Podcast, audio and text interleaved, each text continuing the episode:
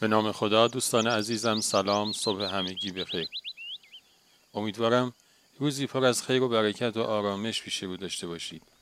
و از شما دعوت می‌کنم که امروز با عنوان مرد هیزمکش که دوست خوبمون آقا رسول عزیز اون رو روایت کردند رو با هم بشنویم.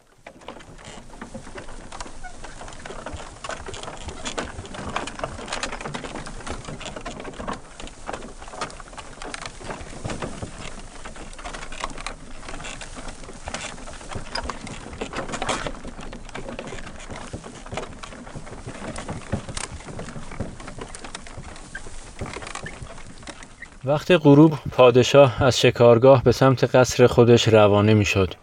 در راه پیرمردی رو دید که بار سنگینی از هیزم بر پشت خودش حمل می کرد. لنگان لنگان قدم بر می داشت و نفس نفس صدا می زد.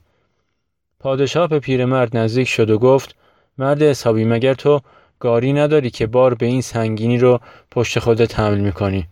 هر چیزی را بهر کاری ساختن. گاری برای بار بردن و سلطان برای فرمان دادن و رعیت برای فرمان بردن. پیرمرد خنده کرد و گفت اعلی حضرت این گونم که فکر می کنید فرمان در دست شما نیست. به اون طرف جاده نگاه کنید چه می بینید؟ پادشاه گفت پیرمردی که بار هیزم برگاری داره و به سمت شهر روان است. پیرمرد گفت می‌دونی اون مرد اولادش از من بیشتره و در عین حال فقرش هم از من بیشتره؟ پادشاه گفت باور ندارم از قرائن برمیاد که فقر تو بیشتره زیرا که اون گاری داره و تو نداری. و در خصوص بیشتر بودن اولادش هم باید تحقیق کرد.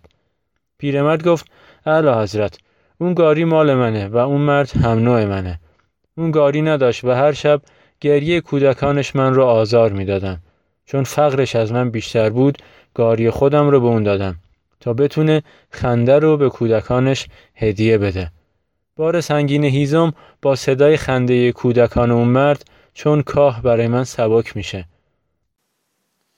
خب دوستان همیشه همراه امیدوارم از شنیدن داستانه که امروز لذت برده باشید.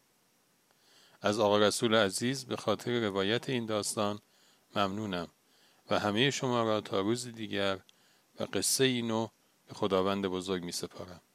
خدا نگهدار.